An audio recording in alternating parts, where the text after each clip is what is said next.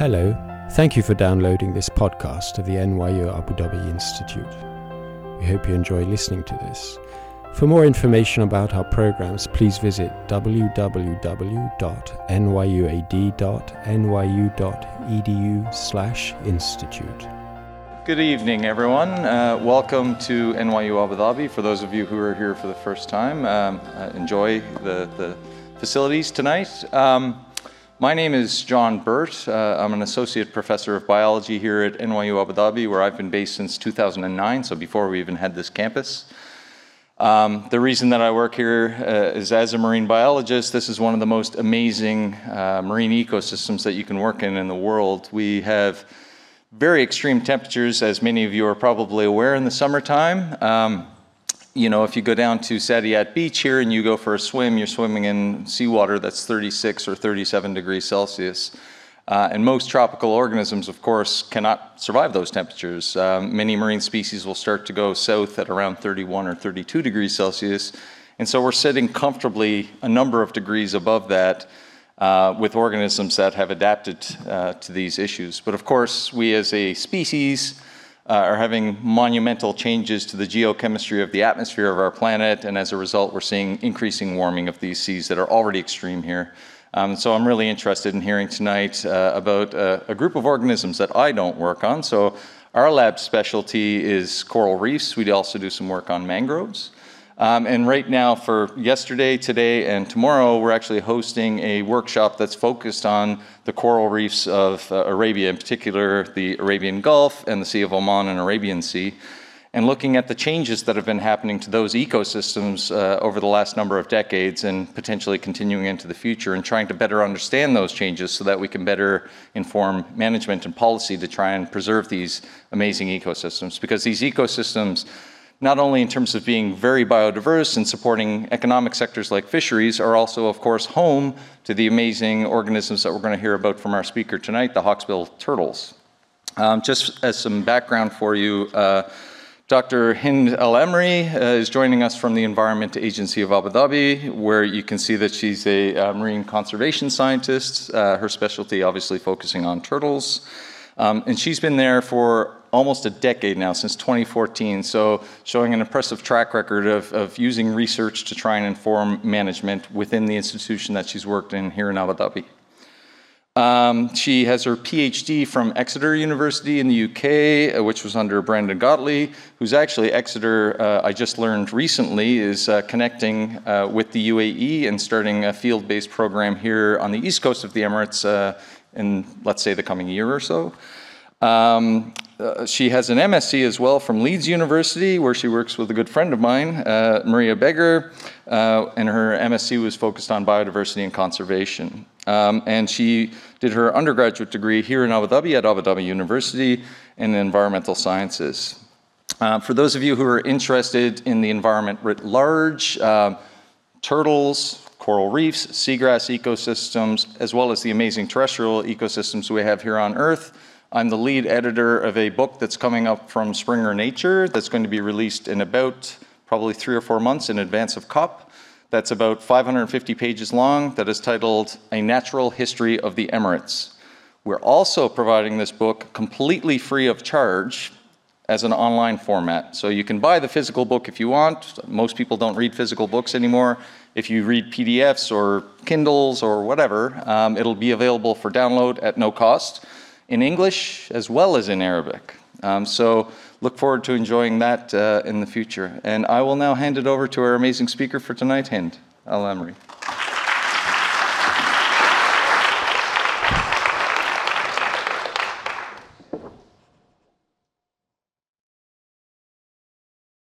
Thank you, John, for that very humbling introduction, and seeing you and hearing you say that I'm almost completing a decade at the Environment Agency just made me feel how much I spent time at the Environment Agency. Assalamu alaikum and good evening to every one of you. Thank you all for being here today. Uh, it gives me great pleasure to be talking to you about something that I am very passionate about, and I hope towards the end of today I can instill maybe a fraction of that passion in each of your hearts. So I was approached once and was asked, what if?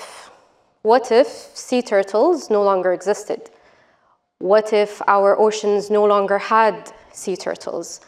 And in other words, they actually said, so what? So what if our species, or marine turtles in specific, are threatened and at the brink of extinction? So that's a question I want you all to think about for a moment, and I hope towards the end we can recap and see if you have an answer to it. Marine turtles are cohorts of dinosaurs. So they've been around since the late Jurassic, and they've shown to be existing due to their chance, skill, as well as capability. And they, fa they, face and, uh, they face ongoing threats, and because of chance, skill, and capability, they have been able to overcome them. And I'd like you to humor me for a minute and imagine yourself that you're an egg. And not just any egg, you're a leathery ping pong ball-sized egg, just like you see in the photo in front of you, snuggled next to another fifty to two hundred eggs. I would say we're about one hundred to one hundred fifty here tonight. So let's imagine all of us here are eggs inside the pouch of a female turtle. Our beloved mother is holding us inside of her, and now she starts looking for a suitable beach to deposit all of us. But this beach looks and smells and feels familiar because she's directed by her internal compass to go to a beach that she has actually emerged from twenty to thirty years ago. She digs up a nest she finds suitable, deposits all of us inside, camouflages the nest, and heads back to the sea, never to return to us. She won't check if we are doing okay, if we've survived. She won't even teach us any secrets on survival from the sea. After roughly six weeks, eighty percent of us will actually make it to the surface and hatch. You, a baby turtle now, maybe smaller than the palm of your hand, squirm your way to the surface together as a group and make your way as fast as you can to the sea. Because you know that along this journey, for you to reach the sea, you will be faced with a number of threats, from pitfalls, crabs, gulls, debris, that would find you a yummy treat. And unfortunately, only fifty percent of you would actually make it to the sea. For those of you that actually make it to the surf, you trade one set of threats to another, as you first face the repelling force of the waves, and then find a whole host of predators awaiting you. Various species of fish, dolphins, and sharks find you a yummy treat, as well as seagulls and seabirds would pick you up when you come to the surface to breathe for air.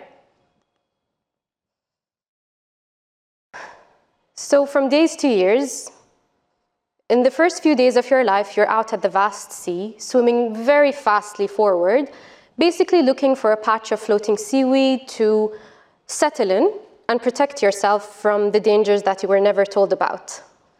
In the next couple of months, all you try to do is avoid being eaten, as well as find food for yourself to eat, and try to avoid the pressures of the challenging weather. And in this stage, fifty percent of you will perish. Ultimately, with the passage of years, you do grow in size. So from the size of a dinner plate in your first year, to the size of a dinner table, at least in some species. And of course, with size comes some sort of protection. And the only genuine or worrisome uh, predators at this moment are the larger species of sharks, such as bulls, tigers, and whites, and of course, the occasional killer whale, which maybe some of you have seen. We've just spotted one yesterday here in Abu Dhabi waters. At approximately twenty years of age, you are now a survivor that's in a breeding stage. And you are the one that's responsible to continue this cycle, which your very existence depends upon. And of those that began on a distant beach as eggs, only ten percent of you will remain. So that was the case before human interference. So all of the threats that I've spoken about now are all natural predators and natural events that happen to turtles. But over the past several decades, human endeavors such as poaching, fishing nets, coastal development, plastic debris, chemicals, as well as dredging, has caused the survival rate of marine turtles to drop to one percent. So it is this added pressure that has caused all of the marine turtle species to either be in an endangered or a threatened state. While they have evolved to overcome all of these obstacles that we've just discussed, the most recent, which you see in front of you, have arisen so quickly and at such a scale that the species find themselves overwhelmed. So let's just recap for a minute about the odds of a turtle's survival. Let's say the mother turtle had one hundred eggs. She lays the one hundred eggs, eighty of them would make it to the surface or successfully develop, forty of them would make it to the sea, twenty of them would reach adulthood, two of them would survive to breeding stage without any human interference, and zero point two would make it to adulthood with human interference. So I leave you with that, and I want you to think how much more that would mean for a turtle in the face of climate change. So we have an adult now, which is actually less than an adult. We have a zero point two percent of an adult. That can continue the cycle. But what does this mean with the added pressure from climate change? So the global awareness of the dangers posed by the global awareness of dangers that's posed by climate change has probably never been greater than today. The impact from a heating planet is now being felt around the world. Our oceans, which are the planet's most extraordinary carbon sink, absorbs the excess heat and energy released from the rising greenhouse gases that is trapped in the Earth's system. And the excessive heat and energy that warms the ocean changes temperature that leads to cascading effects such as sea level rise, warmer oceans, ocean acidification, and other effects as you see in front of you. And because the marine turtles, like we've seen, utilize both the land as well as the sea during their lifetime, the two main climate change impacts that may affect marine turtles is the rise in global temperature, thus affecting their nesting beach temperatures, as well as the rise in sea level. For the next part, I'll be focusing on the temperature part of climate change. So temperature changes could modify a marine species' metabolism and physiology, and this would lead to growth limitations, it would lead to behavioral changes, as well as impact their migration and abundance. For marine turtles specifically, they have something that's called temperature-dependent sex determination, which basically means that during embryo development, the temperature that they're exposed to determines what gender is going to be developed. And the higher the temperature, the more females will be produced. And this brings concern over whether future marine populations will face pressures due to climate change and imbalanced sex ratios. For the species that occur in Abu Dhabi, which is the hawksbill turtle, it has been determined globally that for them to have a more balanced sex ratio, they need to be exposed to twenty-eight point five to thirty degrees Celsius with a pivotal temperature of twenty-nine point five. And that if these embryos were exposed to temperatures above thirty-three or thirty-five degrees Celsius, they will not be able to develop at all. However, the turtles here in Abu Dhabi start nesting late March to June and start hatching mid-June to August. And I don't think I'm one to tell you how hot it gets during that time. However, we have been seeing annually that the turtles are coming back, they're nesting very uh, occasionally, the hatchlings are coming out very healthy. So what was happening? That was the question that fed into my curiosity to see what was happening to our turtles. How are they able to adapt? Are they really all female? Or have they been Um, exposed to this temperature for a very long time that is showing some sort of adaptation mechanism? And what would this mean with the increase of temperature with climate change? So I started my research in two thousand nineteen, and it continued for, for three years, where we focused mostly on determining the primary sex ratios of these hatchlings. And we achieved this through investigating temperature at nesting beaches, and investigating how successful the hatchlings are, how long it takes for the embryos to develop, and then all of this fed into our main question, which was about the primary sex ratios for the three seasons. So the little island you see here in red is the island where I focused the research on, and it is an offshore island of Abu Dhabi. It's a private island, which is one of the twenty-seven nesting sites in Abu Dhabi. And it hosts about twenty-five point seven percent of the total nesting reported from Abu Dhabi Emirate. So from twenty nineteen to twenty twenty, we basically collected the regular data we usually collect, which is where are the nests located, how many eggs there are per nest, and how successful each nest was. What we also did during those three years was place these little yellow boxes, that's me during the summer, bearing the heat, inside these nests, just to see how the nest chamber is with regards to temperature, as well as place the similar yellow boxes at control sites in the sand to see if there's any difference between the nest chamber as well as the regular uh, sand depth. And it's from all of this t uh, data that we collected, we were able to put it towards predicting our sex ratios. So what did the temperature loggers tell us? So our sand temperature had an average mean of thirty point six to thirty-one point six. And as you can see, not only did it pass the pivotal or the optimum temperature, let's say, it also significantly passed both the limits of embryo development. But again, our hawksbills are still hatching successfully. When it came to investigating our nest temperature, the range was thirty point seven to thirty-two point two. And although it's a bit lower than what we've seen with the sand temperature, it still did exceed the limits of embryo development at times.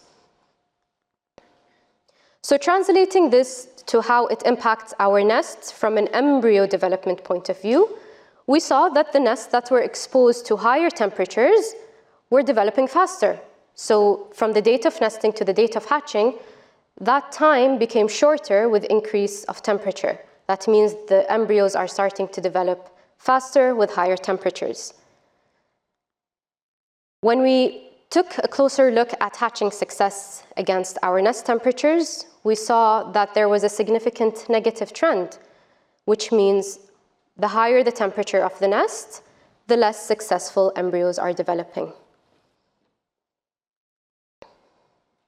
And going back to sex ratio, which was again our primary question, if we assumed or disregarded the fact that only eighty percent would make it to the surface and assumed that all the eggs successfully hatched, it showed us that there was an eighty-six to ninety-six percent chance or predicted that it, the hatchlings were eighty-six to ninety-six percent female, bringing the ratio to six point eight to one female to male. So for every male turtle, there were almost seven female turtles. And then we did correct this fact for the actual hatching success that we recorded during those three years. And although it decreased slightly, it was still considered very female biased, bringing the percentage to seventy-nine to ninety-six percent and the ratio five point five to one male, uh, female to male. When we did take a closer look at when the females were developing and when the males were developing, we saw that anytime after the end of April, no, no males were developed. So our male population is mostly being developed during the earlier months, which, are, which is ex when the nests are exposed to a little bit cooler temperatures. So after the mid of April, less than twenty percent are male.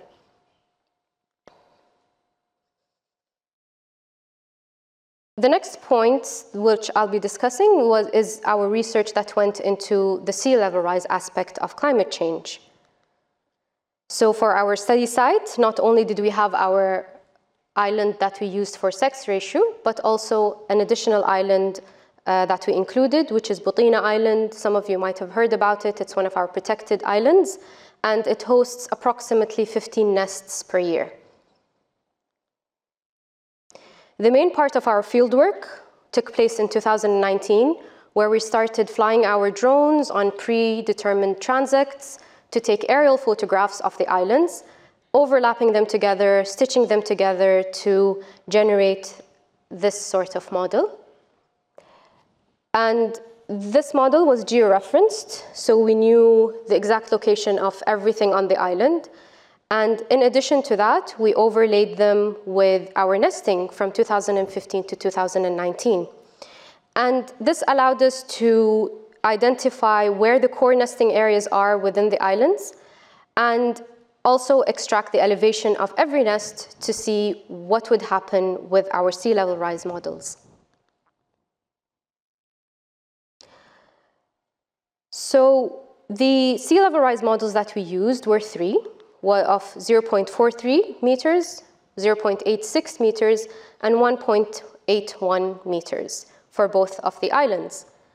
And what we found out first when it came to the core nesting areas is that in Island A, the core nesting was closer to the um, top corner here. And in the other island, it was closer to the west area in red here. But how does us knowing where the core nesting is helps us with our sea level rise models? So for the first island, when we modeled the sea level rise, we can see the core nesting areas which we are, we've already predetermined, although it is impacted at some level or another. Um, even with the highest uh, sea level rise model, we can see that not all of the nests were impacted. And when we calculated how much of our nests were going to be lost, we saw that at zero point four three, we lost about six point eight to ten point three percent of our nests. At zero point eight six, it was fourteen point three to thirty-four point three. And at one point eight one, we lost almost close to ninety percent of our nests in the case of the first island. At the second site, we saw the impact of the sea level rise differ, differ by zone. And again, if we just take the part where the core nesting was, even in the highest, um, in the highest sea level rise model, the further one at, at one point eight one, we can see not really, there wasn't much of impact on those nests. And again, with this island, we saw eighteen point eight to twenty-five point nine percent of nest loss, twenty-six point three to thirty-four point three percent loss, and fifty-five to almost sixty percent loss. So, the research that we did, what did it tell us? It presented, first of all, very useful insights to this region and to Abu Dhabi itself on a species that is relatively understudied globally as well as the Gulf, especially in the area of sex ratio as well as feminization of hawksbill turtles. And although we saw that the embryos were developing successfully, we can see that there was a decreasing trend. Thus, it would help us provide management options and conservation actions to help protect these species, first of all, from uh, dying off, and second, to maybe increase the male population a little bit. However, the question of adaptation to, to temperature is a question that is still in my mind, and that will only be, I will only be able to answer it if I actually do sex ratio from this region, because the numbers that we based our sex ratio prediction on is global numbers. And some of these areas are not exposed to high temperatures like we are. So there is probably some sort of adaptation, at least I think so, in, in this area. With regards to our sea level rise study, we know that most of our locations in Abu Dhabi are low-lying. However, as we saw, that not a lot of the core nesting areas were impacted. But this only gives us first insights to sea level rise and just gives us a push towards mapping out the rest of the areas to identify if there is any other potential areas sea turtles would migrate to to start nesting, if those islands that they are directed to uh, are lost due to sea level rise. So going back to the point that we started with, what if?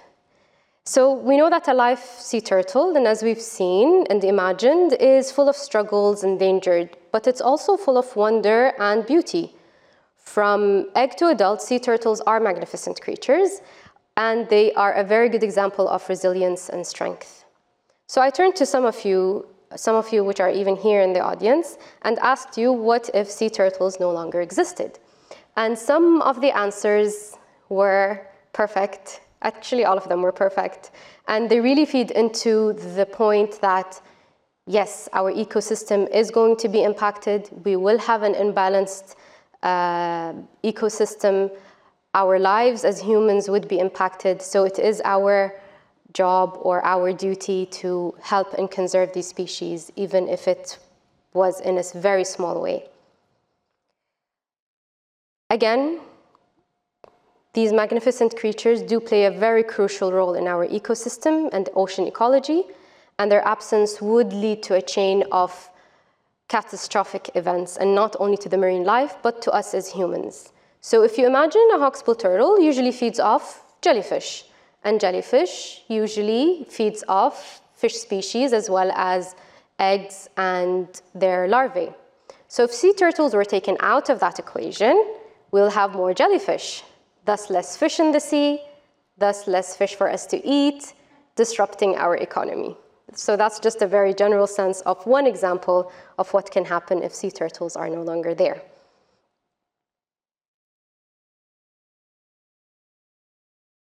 With that, I'd like to thank you all for joining this evening. I'm really happy to see all of you here, and I hope I was able to give you some insight into the marine turtle world. Feel free to scan the code here. It has all my contact details if you want to reach out for any question or concern. And I really do hope that you leave today with a little bit more knowledge than you came in with. Thank you very much.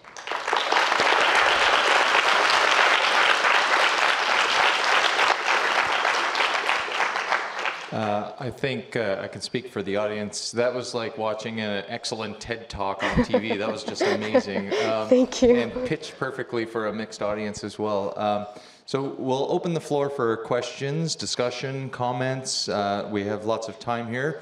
Uh, if you'd like to uh, ask a question, we'd only ask that uh, either we can come around with a microphone if you're stuck in the middle of an aisle, or we have a microphone on the left and right side of the uh, the room as well. So opening it up for questions. There's a question here.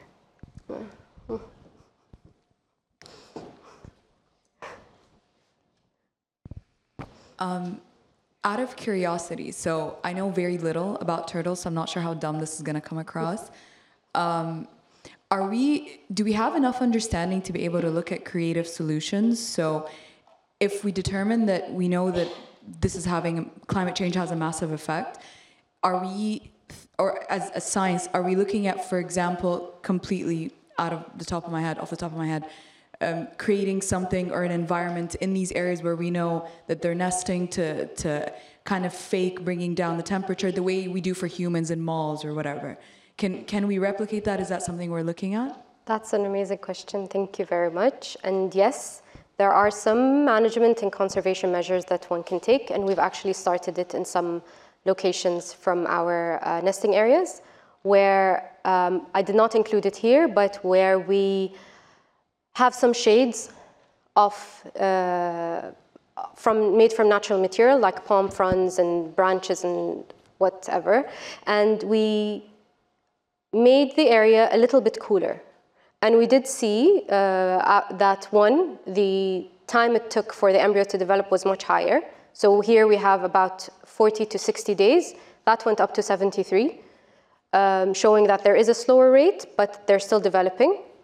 Plus, the hatching success was very high. So that was just a one-off experiment that we did, and it's something that we are considering for the nests that are definitely going to Um, not hatch properly or be inunda- inundated by water. So not all the nests um, would have this sort of uh, measure, but those that are susceptible to um, dying off are the ones that we're going to be relocating, and then have some sort of shade to help in their development.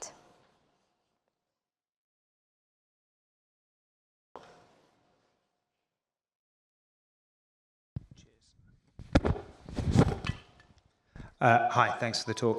Um, question, if, if you're breeding cows, for example, you put one male bull in the field with quite a number of female cows, how, do we understand how what, what the problem actually is with the sex ratio?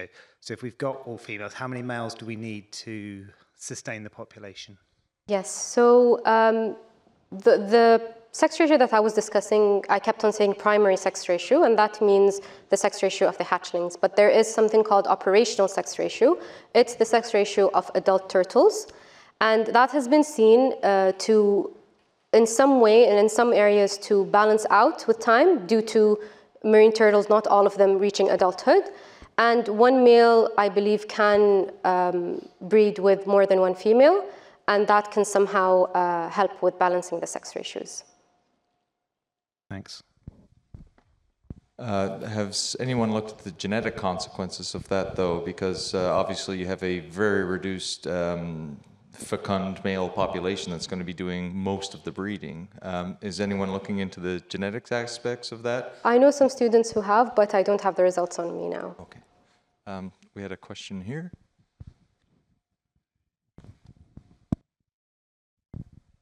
So I um, have a little experience from uh, our turtles in Trinidad and Tobago.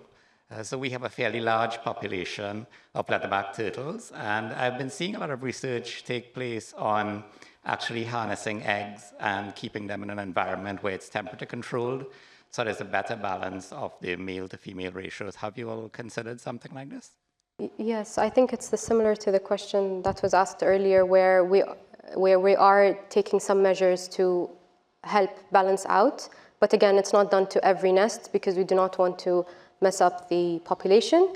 It's only done to nests that are definitely not going to be developing. Hi, thank you for that talk. Um, I, I was at the Louvre, and they have this sea turtle rehabita- rehabilitation area.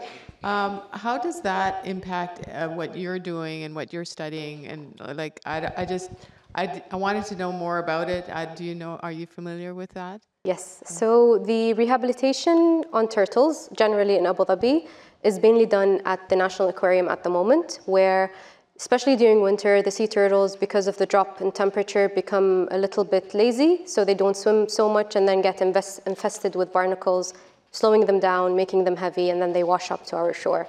So that's when we collect these turtles, take them to the rehabilitation center, rehabilitate them, make sure they're doing okay, and then send them back once the temperature is okay. So part of the program is the holding center we have at the Louvre, where the adult turtles that are already rehabilitated, they're doing fine, they don't need the necessary care, are moved to that area as a holding area prior to their release to the water.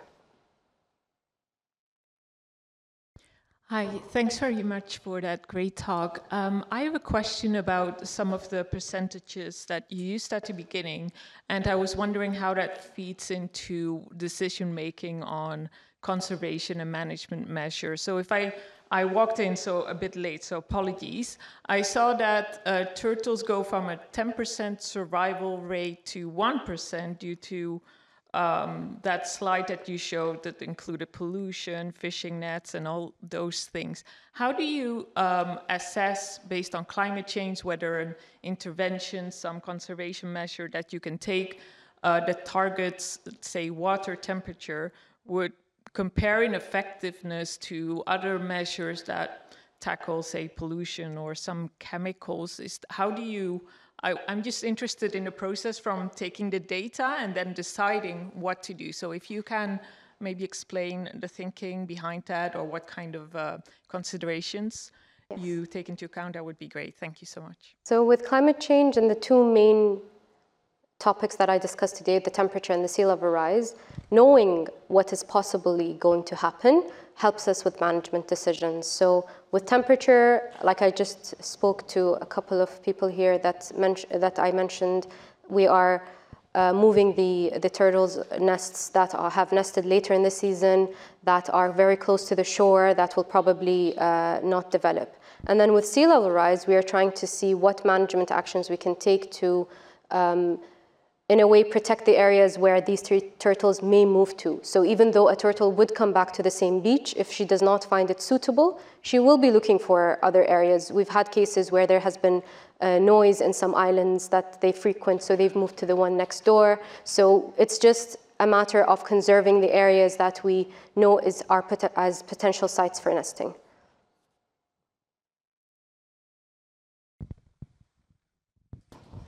Um, do you think there would be like a way where, so you mentioned that the to get more males you need a cooler temperature. Is there a way to get like the females to breed earlier in the year? Um, there have been some instances around the world where they've they've seen a turtle adapt by herself. So there's nothing we personally can do to the turtle to have her nest earlier, but it's a mechanism that she should uh, get used to. But the only issue is, even if they do adapt, it's how fast they can adapt. So with the rapid climate change uh, impacts that we're seeing, will the turtles be able to adapt as fast as they have before, or move north, or move to cooler areas, is, is the question that we don't have an answer yet for. Thank you.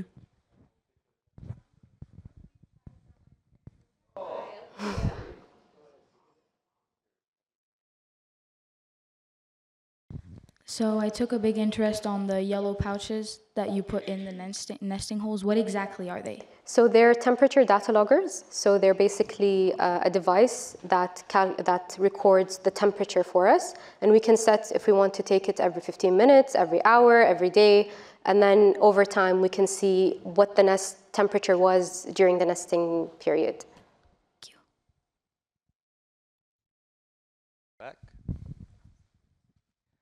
Uh, السلام عليكم. وعليكم السلام. شكراً أستاذ هند على ال the nice talk. Uh, are the heat-related challenges of life for sea turtles limited to the nesting period only? Uh, is it possible to make shade platforms, uh, or is it is uh, they are useless for the turtles? Because I noticed different sea creatures uh, gathering under uh, the oil platform mm-hmm. in the sea. Um, so with With temperature, it's mostly on nesting beaches because it will impact the, the sex ratio. Um, I was unsure about the second question. I didn't. If you can repeat the second question, please. Uh, to build like a shaded platform in the sea, because I notice uh, uh, creatures and fishes gathers under the oil uh, platforms. Yes. Yeah. Um, I think because. As well as oil platforms are a good feeding spot for them because there's a lot of fish over there. Um, I definitely don't know of any um, research that has been put into creating shade in the sea, but I know of on land. So it's a question I don't have an answer to, unfortunately. Uh, we'll take two more questions, uh, one in the back here. Good evening. I would like to ask a question. How does microplastic affect sea turtles? So with sea turtles, they uh, plastics in general, rather than microplastics, they would they would eat them, and there have been a few cases where we've seen plastic uh, pieces inside the gut of marine turtles, and we've also seen balloons, we've seen plastic cups. So it's not just the microplastics that would affect them; it's also the, the bigger macroplastics. Let's see. Thank you so much. No problem. Uh, thank you for the talk, and uh, I have a question regarding the temperature. Uh, it goes on the same note as the gentleman. Uh, you, uh, you just investigate the temperature during the nesting, yes. But um, there is a lot of uh, ecological um, studies, probably not, I'm not familiar with turtles, but probably it can apply also. They suggest that the female, sorry, the mother, mm-hmm. uh, if she's exposed to different temperature before nesting, she can invest differently in whether in sex ratio or in uh, um, the quality of egg mm-hmm. laid, and then that would affect also the sex ratio, the hatching rate, and so on. So do you think it's feasible in turtles, or did you ever try to see what is happening before laying and before hatching? So with sex ratio itself, it's not the temperature when the eggs are inside the turtle. It will only be when the eggs have been deposited, and that's when the, the sex of the embryos would be determined. It's in the nest, so it's not genetic like other species. It's within the nest, and, that's, and the temperature will impact it. Um, there haven't been any studies here on pre-nesting. There has been on nesting and post-nesting only. Okay, thank you. And we'll take uh, one last question here. This is a general question. We're all, all of us here are obviously very interested. So what can the society or the community do when, you know, we do find on the beaches, especially in Sadiat area, beached turtles that with barnacles or that have just been hit by a boat or by many different reasons. So what can people do when they find that? Do they contact the environmental agency? Is there a toll-free number? How, and can people volunteer to help in any programs concerning the turtles? Yes, so with the uh, hotline for reporting dead, live, even sightings of any marine species, even terrestrial species, is eight hundred five five five, which is the Abu Dhabi government hotline number. And then they would direct it to us to come out and investigate whatever, whatever the case is. With regards to the volunteering program, unfortunately, as of yet, we haven't uh, set up any volunteering programs. There is one on Sadiat Island, and that's a community effort. They themselves wanted to help, and they themselves brought together the community and the residents, where they started patrolling the beach um, to see and to report any track, tracks of, uh, of turtles.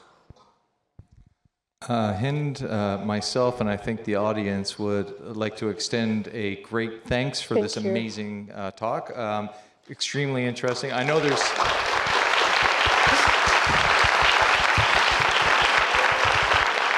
Um, I know there's many uh, more questions that people had, and what I'd suggest is come down and talk to Hind, but try and keep your questions relatively short so we can um, cycle through them. There's also uh, canapes, drinks, refreshments outside, um, so free, feel free to carry on the conversation with others about this amazing topic. Um, you know, climate change does represent an existential threat to, to marine ecosystems and the organisms in them. Um, and it, it is our uh, part as a member of society to try and think about issues like this and what we as individuals can do to try and help organisms like these amazing uh, hawksbill turtles that we learned about tonight. Again, thank you very much. Thank you. Thank you very much. You've been listening to a download from the N Y U Abu Dhabi Institute. You'll find more information on our website, w w w dot n y u a d dot n y u dot e d u slash institute.